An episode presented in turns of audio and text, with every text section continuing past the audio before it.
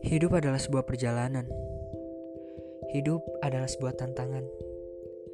Hidup pasti berliku-liku, sehingga banyak di antara kita yang masih mengeluh tentang kehidupan, tentang hal-hal yang gak kita inginkan ada dalam kehidupan kita.